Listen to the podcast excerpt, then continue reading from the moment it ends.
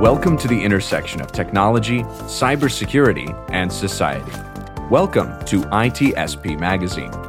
You're listening to a new Delta X podcast with Ellen Shu.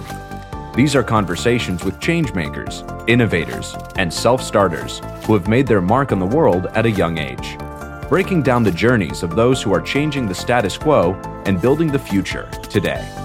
Knowledge is power, now more than ever.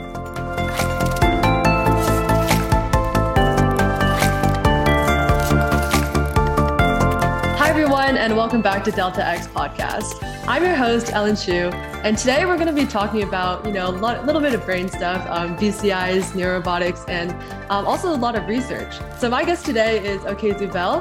He does neuromedical engineering research at Harvard. He's also worked on machine learning at Microsoft and the MIT Media Lab and computational genetics and genomics at the Stanford School of Medicine. But I'm sure Okezue can do a much better job of introducing himself. What have you worked on and what gets you excited? Yeah, thank you so much for having me. Well, I, will start with like what gets me excited. I think the thing that gets me excited the most is the intersection between a variety of different fields and kind of just how they can come together to you either create a solution to something or just exploring it, which is why I think I liked research the most because I wanted something that would allow me to have sort of like a creative medium, but at the same time still be involved in like my primary interests, which are like science engineering. Um, so most most recently, um, like you mentioned, I joined the MIT Media Lab, which was like a crazy experience for me. Um, it was like one of the top places ever that I've ever wanted to like, you know, be involved with. So when I got a response in the email and like everything ended up working out, it was super cool.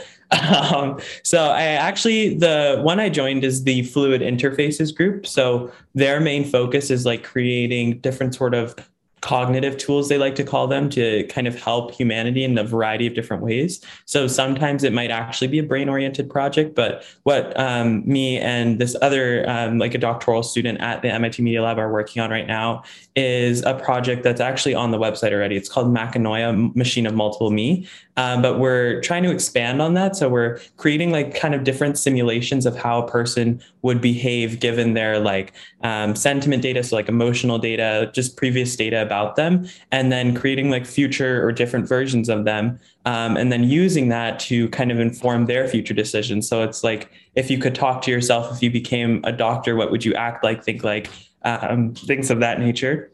And so what we've been doing is we've been kind of generating both from an image perspective of what you'd look like and then of course like using things like gpt-3 to get um, like audio and semantic information so like being able to basically talk to yourself, which is really funny, kind of like we're talking to each other. Um, and then outside of that, I've been working on another project, which is kind of more on the BCI side, which is building a prosthetic, simply put. Um, so right now, I'm actually reviewing some of the things for Sophia the robot, kind of like her limbs and arms, which is fun. Um, but outside of that, I am currently building my own prosthetic um, which is why I've been doing research with Harvard Medical School, um, mainly just learning spectral analysis techniques, like to analyze brain signals with a lot of um, like high throughput um, and also like very in depth. So just looking at different features of like brain signals, which has been surprisingly interesting. Uh, at first, I thought it would be just like a lot of math, like almost very tiring, but it's turned out to be like a really fun experience. Sometimes you just get like this rainbow and you have to understand what it means um, on a spectrogram, right? So it's just really, really fun. Yeah.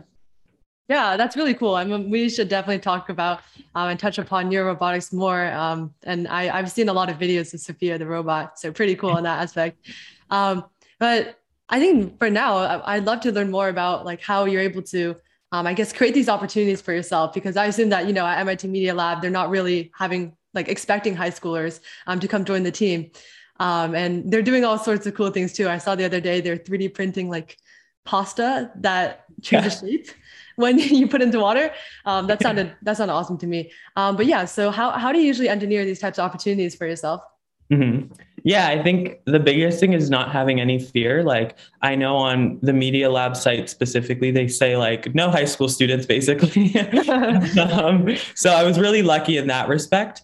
But honestly, I think one of the biggest things you can do for yourself is like really putting yourself out there. So if you know it's a place that's like slightly more rigid, one of the best things you can do is kind of like um, activate the opportunities that are already close to you, right? So I don't live in Boston, I live in Pennsylvania. So it's like we're still in New England, but it's still pretty far away. Uh-huh. Um, so it wasn't like the immediate place that was like, oh, I can just join because I live in Boston, right? It was um, a more difficult virtual thing.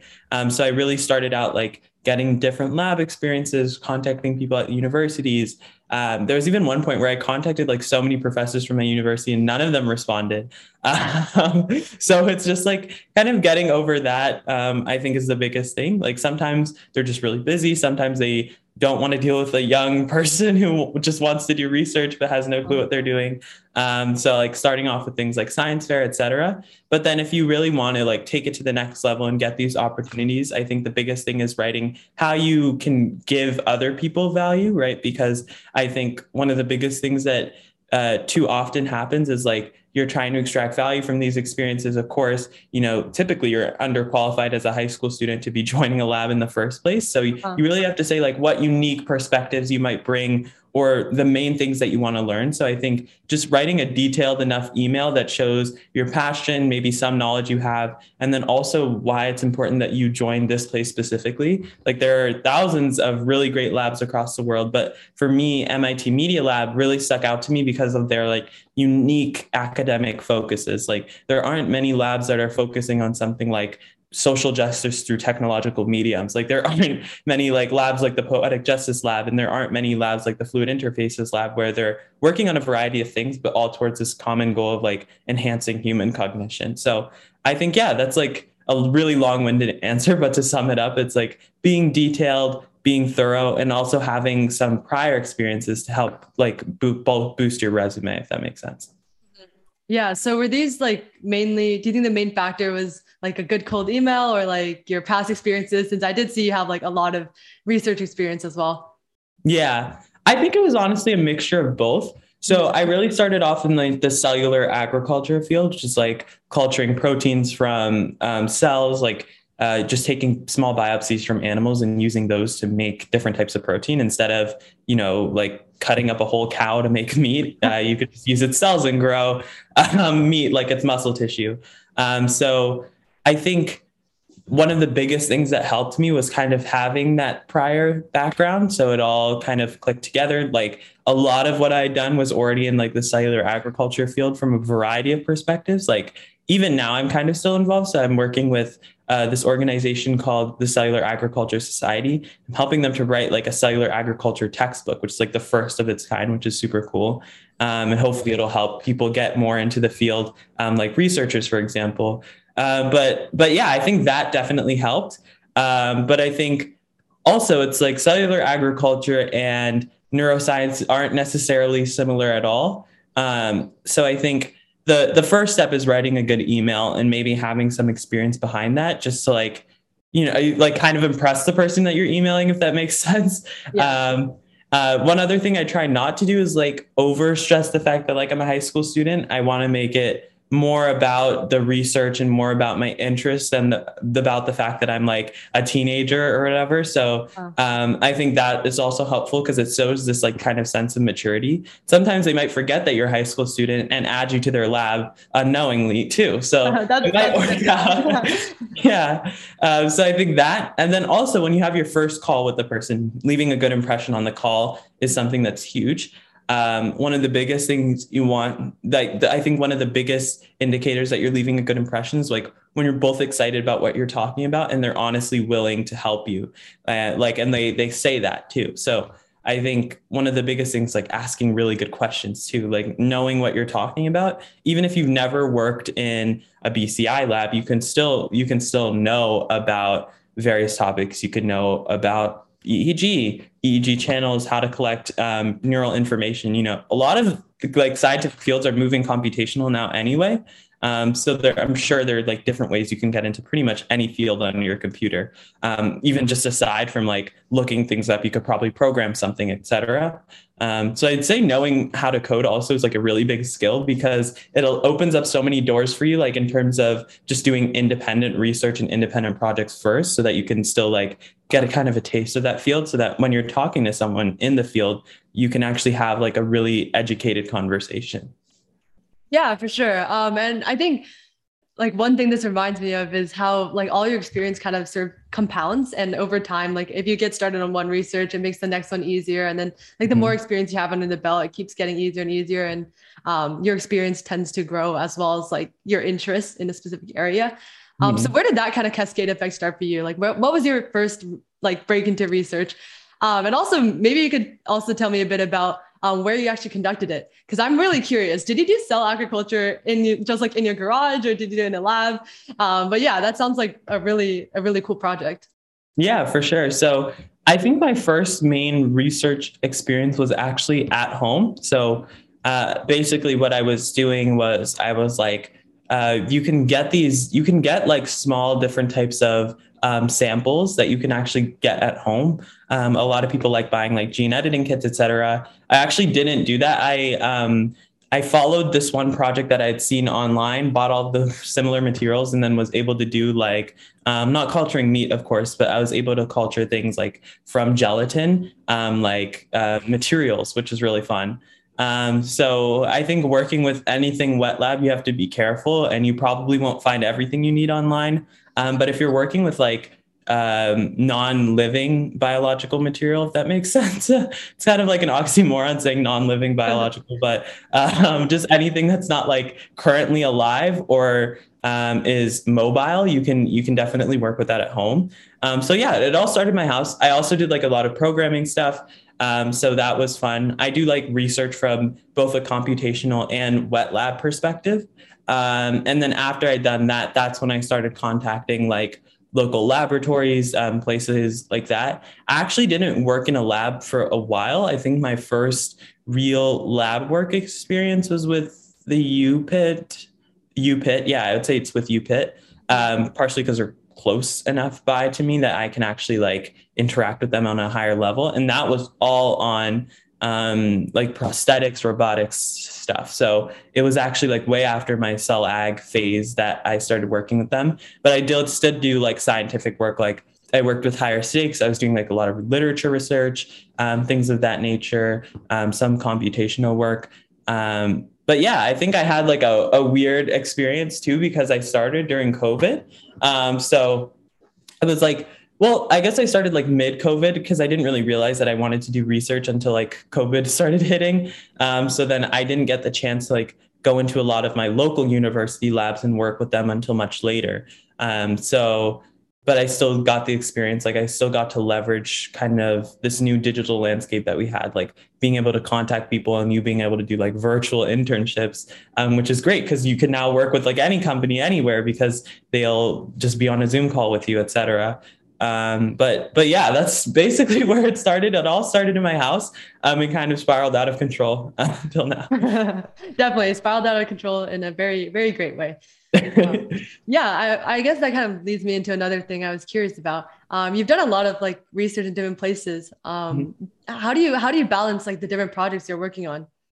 Yeah, that's a really good question. I think one of the biggest things I try to do is like um, have a, a, document that has everything I'm currently doing, everything I might want to do, um, and then like everything I need to do. So mm-hmm. I call it like my everything document. And then each day I kind of set out different priorities of things that I want to get done.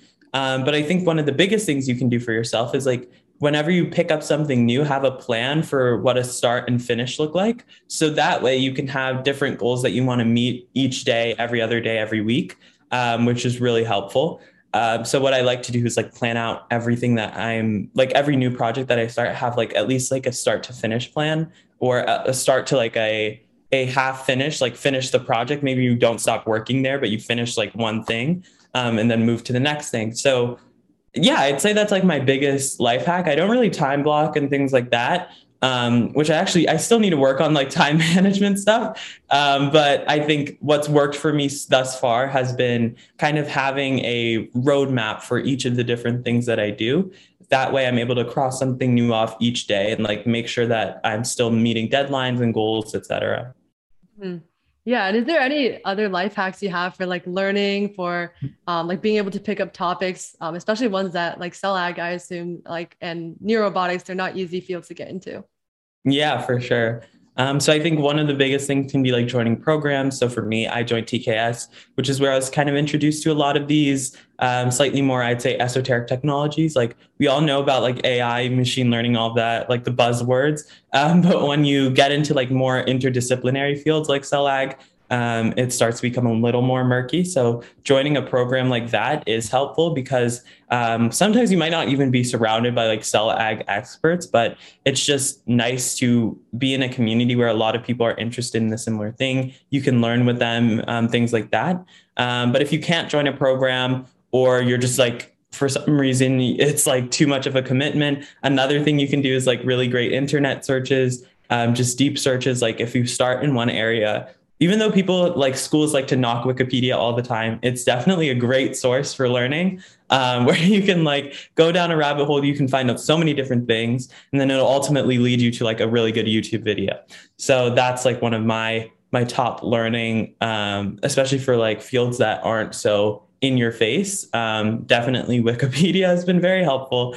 Um, and I think outside of that, uh, this actually deals with school. It's like if you're taking, if you do like AP or IB at your school, that can be a really great opportunity for you to delve into like some more advanced topics. Like I know in my biology class, we actually, like one of the chats I had with my biology teacher, um, we were like talking about optogenetics, which is like how you can you can edit the genetic content of a nerve cell so like a neuron and get it to respond to light. And then from there you can activate the neuron in so many different ways. Like they're helping cure blindness with it and things like that. So it was during our genetics chapter that i actually learned about that. So like taking your courses and what you've been learning and actually just applying them um, even as much as like school can become monotonous sometimes and things like that. I think if you're really excited about what you're learning, you can make it interesting by like going uh, like one step deeper because you know these are meant to be as much as they say they're like college level courses it's still meant to be like very introductory um, in a sense. So i think one of the biggest things you can do is like peel back the layers and really get into like a specific discipline um, and then that ultimately leads you to like know what type of research you're interested in. Then you can start contacting labs etc so i think everything kind of ends up connecting um, especially when you're interested in something like stem which is like i'd say it's hard in the sense of learning, but it's easy in the sense of like there's so many people doing it um, and so many different people who you can talk to. Um, and LinkedIn's also a great medium for that. And also Twitter. Um, I don't use Twitter that much, but I found that a lot of people are talking on Twitter um, and a lot of people like to meet on Twitter too. So if you have Twitter and you're like active on it, that can be really helpful as well. Mm-hmm. Yeah, and I think what you mentioned about optogenetics is actually a great transition into talking more about you know the brain and uh, your work with BCIs. Mm-hmm. Um, so I, I saw that you worked on some pretty cool projects with BCIs, like brain and muscle controlled cars, um, mm-hmm. music players, and now, like you mentioned, with your prosthetic device. Um, so can I guess can you just talk about some of your projects and um, also maybe like what gets you like interested in BCI for people who might not like be familiar with it? Mm-hmm. Yeah. So I guess for anyone who doesn't know what BCIs are, they're essentially just like different ways you can interface with the brain um, thus like brain computer interface. It's any me- method in which you can you receive kind of brain signals or neural information in any shape or form and then you use that to control something physical um, like a car for example. So all of our all of our like neural processing is done with electricity essentially. So it's all electric and chemical so when we can record these chemical signals what we can do is we can say well this certain range of hertz um, is correlated with some sort of movement or thing that we're thinking about. And whenever we break that threshold, um, we can control the contraction of an arm or like the playing of a music. Um, and your muscles do the exact a similar thing where they generate electricity when they're stimulated and move because you know our brain controls our muscles too. So um, it kind of just works that way. Uh, but yeah, I think the reason why I got so interested in BCIs is because I was I was always already interested in the brain, but I thought it would be even more interesting to look at ways in which we can not influence the brain, but instead influence the things around us with our brains. Because I think it's a really unique modality because our brain is so complex and it has so many different like ways of conveying what we want that it would be actually more effective to just read our neural signals and have that materialize in the real world. Um, of course, we're not really at that stage at all yet, but uh, just like being able to work on something um, along those lines has been really interesting. So, yeah, like you mentioned, I started off with some um, I'd say like more simple projects in terms of like, or simpler projects. Mm-hmm. I mean, English teacher, if he sees this, is going to be very angry. I said that. no, but some simpler projects I started with were like just controlling like different objects. So like controlling a music player, controlling a remote control car, um, different different things like that. Just controlling various things on my computer, like getting my mouse to move, um, random stuff.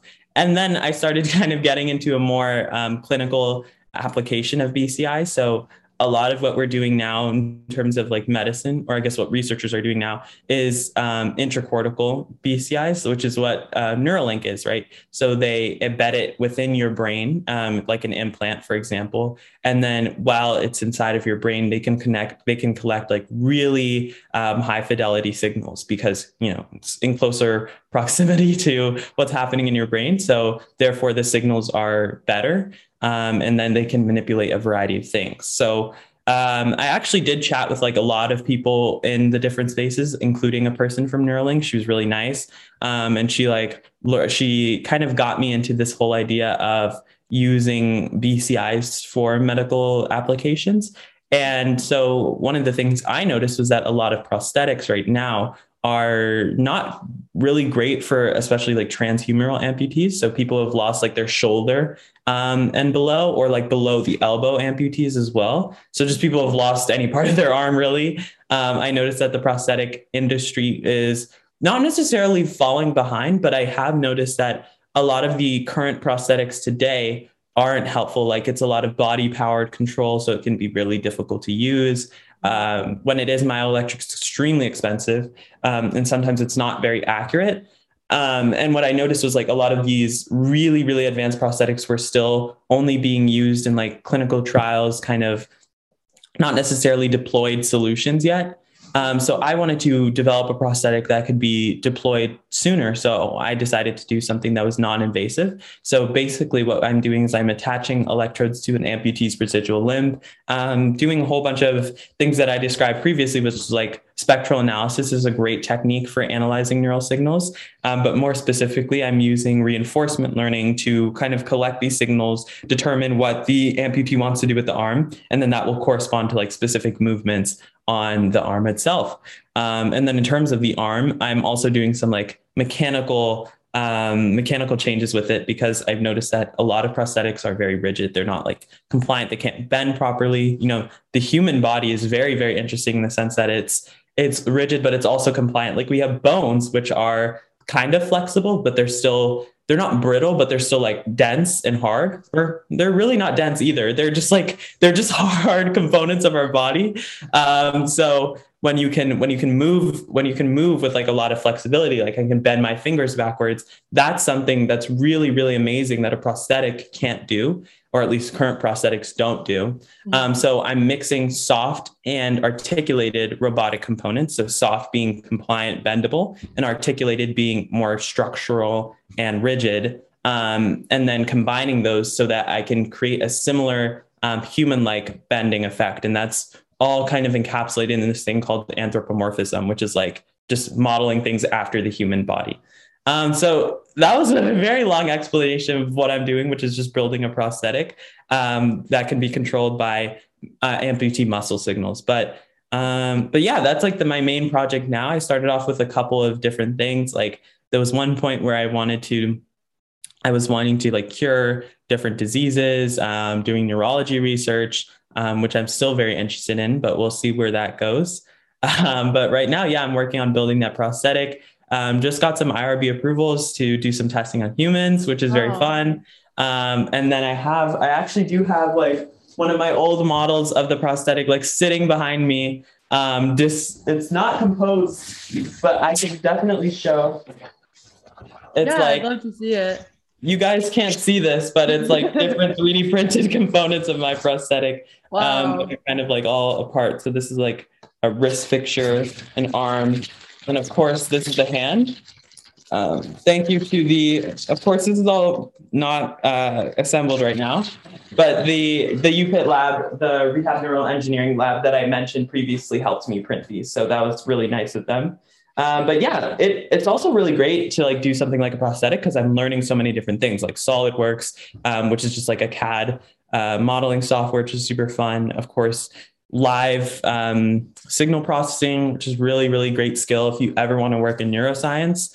Um, so, so yeah, I've definitely been learning a lot with these projects. Um, I'm also part of the Masason Foundation, which is like by the founder of SoftBank. So through that, I'm getting like a couple of funding things, like I'm going to buy a 3D printer, um, a couple of like neural interfacing tools. Um, so with that funding, I'll be able to do a lot of research in house too, which is very fun. But yeah, that is that is my main project. yeah, that's really incredible, and it's it sounds like what you're doing is very interdisciplinary, like what, mm-hmm. what you mentioned for like understanding the human brain and also um, like modeling, designing, all these different things coming together. Mm-hmm. Um, but yeah, I love I loved how you also talked about your process to doing it, um, through like building smaller, like more fun, um, like projects, and then moving up to your current project. Mm-hmm. Um, and I also saw on your website that you mentioned uh, one of your the adjectives you used to describe yourself was autodidactic, which I thought was mm-hmm. very fitting um, since you've learned a lot, obviously, on your own as like a high schooler. Um, so besides like building projects or um, like learning through projects, is there any other place that you you usually find resources or learning learning things that um, you know are above the high school level? Mm-hmm. Yeah, for sure. So um, one of the main thing I love to do is like read. So my parents are engineers, um, which is helpful, of course. So we get like IEEE magazines and things like that. So looking through those sometimes, um, a lot of virtual and digital reading. Don't tell anyone, but I do tend to like pirate some of my books. So like these online, like the super thick, like nature, nature books that are sometimes like thousands of dollars. Like one of the uh-huh. ones I read, I remember was like, it was like $1,000. And I was like, I'd rather just like if I can get it online for free, I'd rather just do yeah. that. um, so that's what I did. Um, it's like the Handbook of Heuristics, I believe it's called, and it has so many different things from like genetic algorithms to machine learning. Um, so that's a great way to learn. Of course, when you're like getting into something like um, the handbook of heuristics, it's going to be very technical. So a lot of what I like to do is like highlight things, like even in like lower school, when they tell you to like highlight things you don't know, um, it's definitely a very good skill because then you can just search them up. Um, and given your background, of course, you you have to have already known something to be like reading this book in general. So i'm sure with just a simple definition you'll be able to kind of understand what they're what they're conveying. So mm-hmm. reading is definitely like one of the number one ways to learn. Um, and then also just observing other people. Like i mentioned it's great to make friends and like outside of school and in different programs. So that way you can learn from them too. Um, kind of like we're doing now. Um, it's a great, it's a gr- definitely a great way, just like talking to people, kids your age, because there are a shocking amount of young individuals like me and Ellen who are like doing research um, and like interested in computer science, etc. Um, so definitely talking to them can be great, or just like having LinkedIn, I think is helpful, just because people post a lot on there. You can find new things like recently because of CES happening, people are like posting, like showing off their new inventions from their companies. And it's all been really cool. Like I saw, I think it was like Ameca robot and it looked so human. Like um, it was like this gray robot. It honestly looked kind of creepy to me, but it was really cool because its its face was like very well articulated. It looks so human like. Um, so I think seeing things like that um, even if you're not like currently involved in a research opportunity, it's just really helpful because when you learn something like that, then you can start doing more specific searches, find more information. Um, Kurzgesagt is also a great YouTube channel that I love to watch. Yes, a lot of people love Kurzgesagt, so I always mention it. Animations on point. like, they make so me so happy. yeah, they're awesome. And I love how they have like the little birds throughout the video. Oh, so cute. Yeah, but Kurzgesagt's definitely awesome. Um, Insider is a really great YouTube channel as well. So I think it's just a lot of like consuming content and then trying to use that content to like create something of your own. Mm-hmm. Um, what TKS likes to do is they like you to like do a like write articles. I I do a lot of writing myself. I like enjoy writing a lot. Um, but they do like a lot of article writing. Um, and then you can do something like a replicate where you find a project that already exists and try to like do it again. I think that exercise is actually really great because it helps you learn and you also already have results to look at so that when you start your own project, you can kind of understand the things you need to do. But but yeah, those are like my main my main learnings. I think a lot of it's just like observation, media consumption is helpful. Um, maybe like scientific news can be helpful too because um, a lot of times they talk about like random things that you might be interested in um, and then once you know what you've int- you're interested in or find something you're interested in then being able to like look it up and really learn about it is something helpful too. And of course you know books. Yeah. Yeah. You mentioned humanoid robots. And so hmm. i know in the beginning uh, I, I promised that we would come back to that. Tell us more about sophia the robot um, what you're excited about in that arena. Yeah, for sure. So, like I mentioned, it's really like a prosthetic thing that I'm doing with Sophia right now. So, like looking at the new models for her arms and hands and um, trying to like stress test them, understand better ways um, that they can be used. And also with my prosthetic, um, rolling it out with like hopefully with NGOs in different places um, to get it to the people who need it the most. Um, honestly, I think Sophia is really cool. Of course, there there are some videos that are pretty creepy of her like saying creepy things. So I think that was intentional by Hanson Robotics. Um, I actually I talked to Dr. Hanson like actually a little bit ago. It's been a while now, but um, essentially we were just chatting about like the the purpose of these and the whole idea is that like the world has been built for humans so if we want to create assistive technology we also have to build um, like systems that can adapt to human behavior. So building humanoid robots is a huge step in that.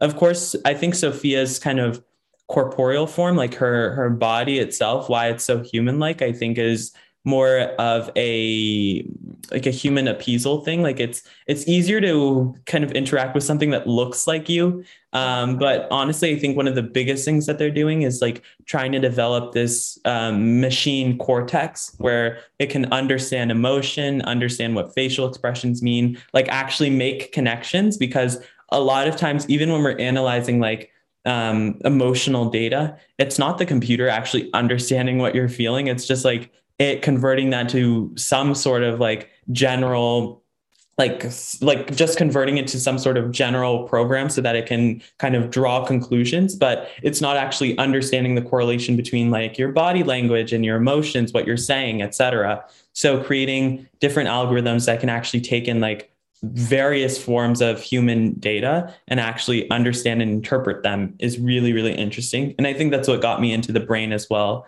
It's like so many different connections that it makes like you know your neurons form new connections when you make memories things like that. Um, so that's like one of the biggest things and i think that's one of the the main points of building human like robotics. I'm still waiting for tesla to do something um, with that tesla bot that they announced recently. I thought it, i thought the the mock-up of it looked really cool.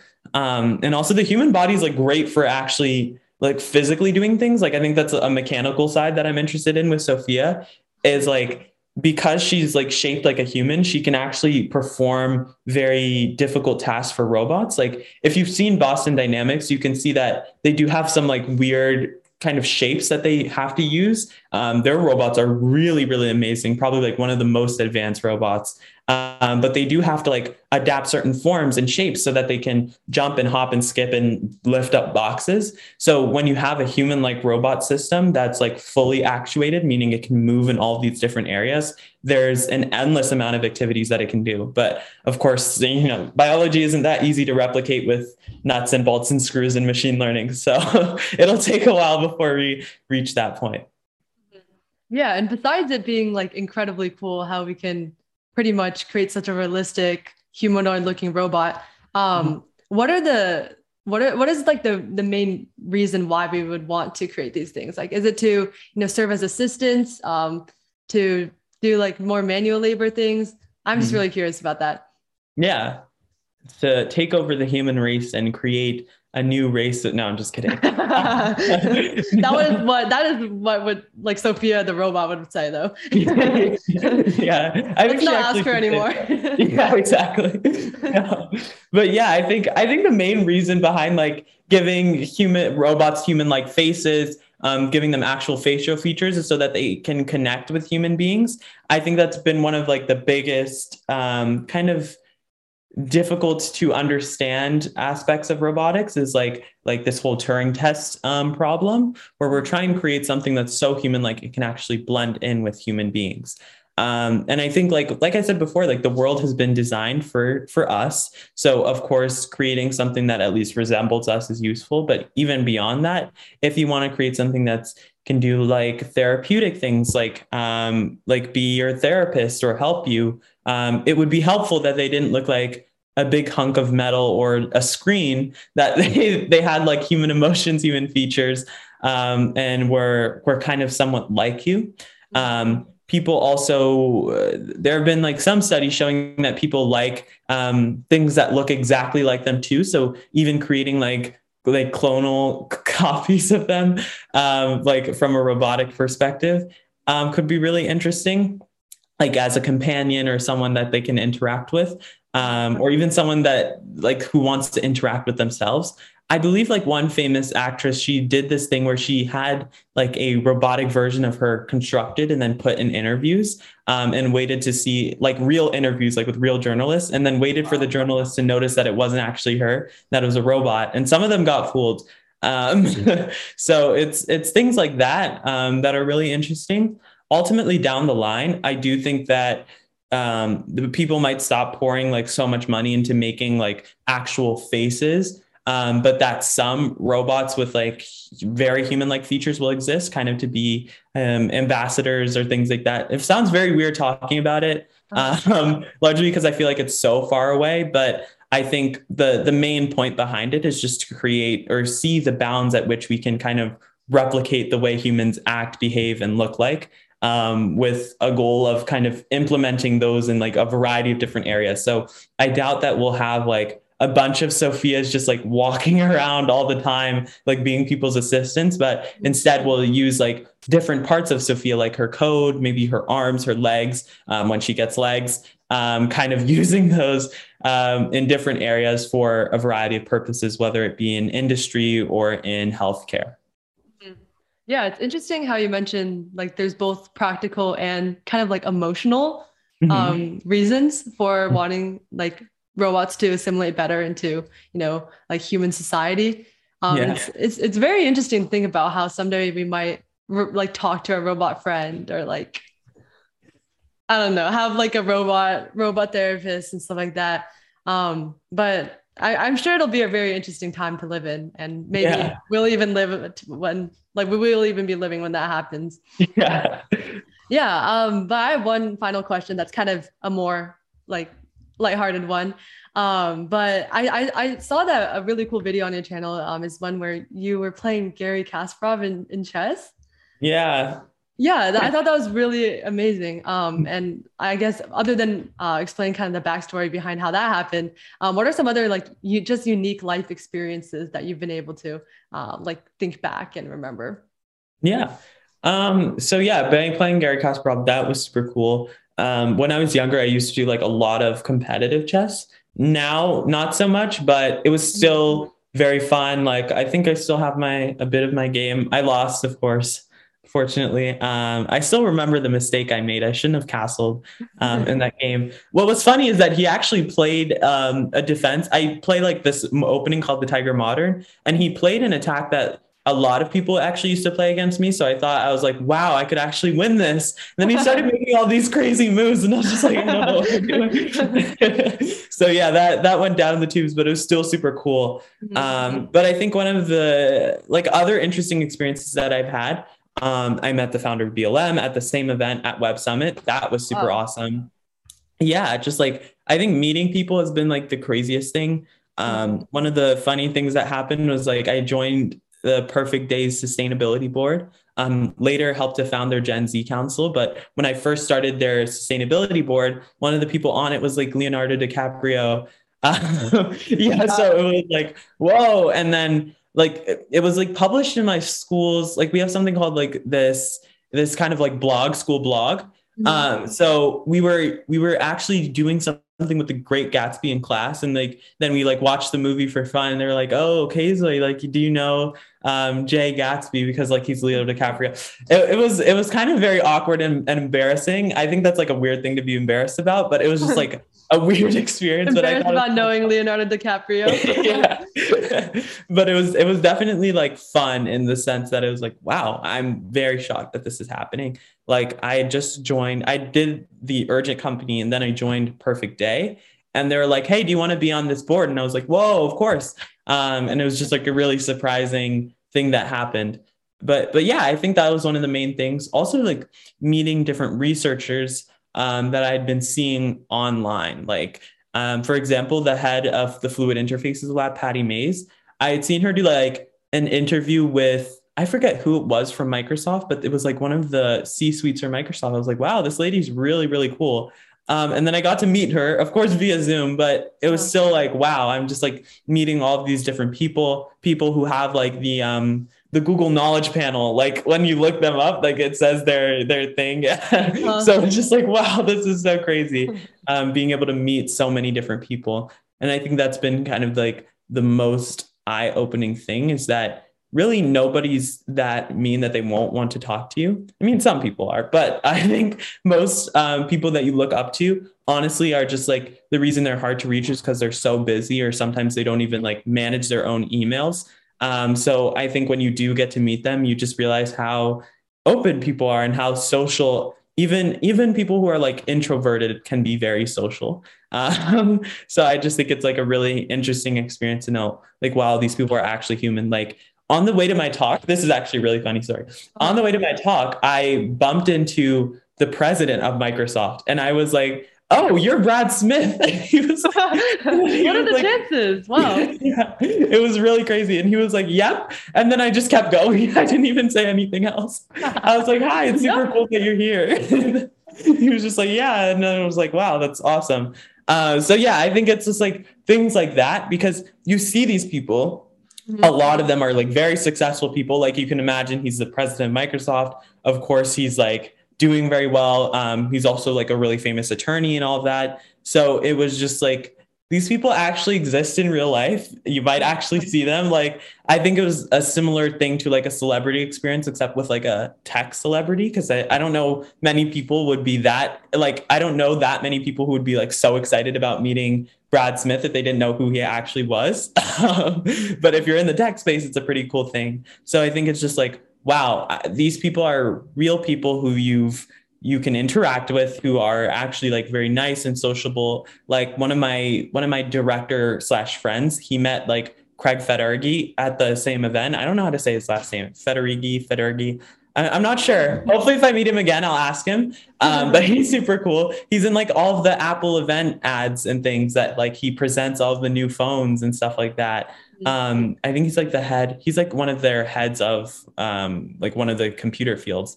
Um, but it's just r- really, really interesting. Like you see these people on videos and like in all these places, and then you see them actually walking around like being normal people. It also humanizes them in, in an aspect because it really takes away that feeling like, whoa, these people are just like so far away, so amazing. They're from uh, Mars. Uh, yeah, yeah, exactly. Uh, but no, they're just like normal people who just are in that position because they did X, Y, and Z. So I I think that has been like the biggest, craziest thing. And like sometimes I just sit and think about it. I'm like, wow, this is I'm very lucky. but yeah, that's those have been kind of like the main experiences that I've had. Yeah, and a quick follow up to that. Um, I know there's like different views on luck. Um, if you've heard of like the four types of luck and how you know you can be lucky by just like sitting there, or you can be lucky by um, moving around, bumping into a lot of opportunities and getting luck, mm-hmm. or uh, I forgot one of them, but the, I know the last one's attracting luck. Um, mm-hmm. So how, how do you think you like kind of engineer luck in this way to be able to bump into so many cool people and um, you know uh, be able to be a part of these rooms where a lot of cool people are? Mm-hmm. Yeah, I think one of the biggest things I like to do is like I think I'm like the kind of I forget what it's called, but it's like directing motion or whatever. It was like one of the four types that you were talking about. Uh-huh. I think I'm the one that like puts myself in so many, like puts myself out there to so many different people that it gives me just like a naturally higher chance of getting some sort of successes. So I think that's like the biggest thing that I've done that's been helpful. Um, and I'd say that's like kind of unique to myself is that I'm really not afraid to reach out to like anyone now. Like I will reach out as many times as I need to, like do follow ups, um, just messaging people. I think I've gotten pretty good at like that that emailing game. Like huh. there was one company that I was looking at that I was just really interested in. Emailed the founders, like, like one of the co-founders, they responded. So it's like things like that. It's like um, it's just been an amazing kind of luck engineering, like you called it, um, where you're just putting yourself in so many spaces.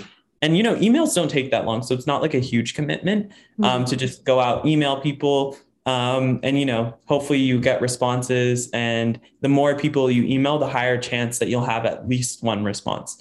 Um, and I think doing that has been helpful. Of course, there are like other ways that you can have that. Like sometimes you just meet people um, I think meeting people is actually the best one um, because emailing people sometimes is a low chance. Sometimes it'll go to your their junk spam mail. You just don't know what happens after you send the email. But when you are able to like meet a friend of a friend of a friend, um, eventually you'll get connected to the right people. So I think that's one of the biggest ones, especially for high school students. Um, I think sometimes it's easier to like meet people, show your personality, um, and you'll ultimately get connected with so many different people along the way.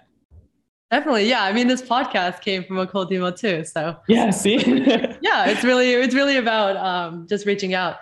Mm-hmm. Um, but yeah, I think that's a great way to end up. You know, you can engineer your own luck and whoever's listening to this, um, definitely shoot more cold emails and who knows where it end up.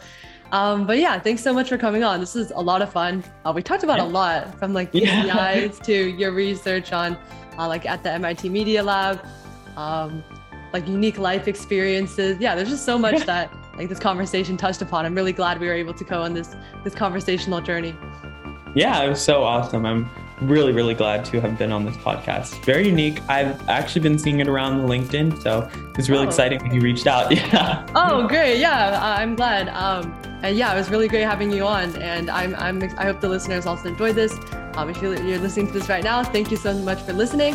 And I'll leave below some description um, notes as well as some links that you can uh, find Okezue at if you're open to that. Um, and also, uh, make sure to subscribe to the newsletter to receive these types of podcast episodes every other week. All right, with that, see you guys next one. We hope you enjoyed this episode of Delta X Podcast with Ellen Shu. If you learned something new and this podcast made you think, then share itspmagazine.com with your friends, family, and colleagues. If you represent a company and wish to associate your brand with our conversations, sponsor one or more of our podcast channels. We hope you will come back for more stories and follow us on our journey. You can always find us at the intersection of technology cybersecurity, and society.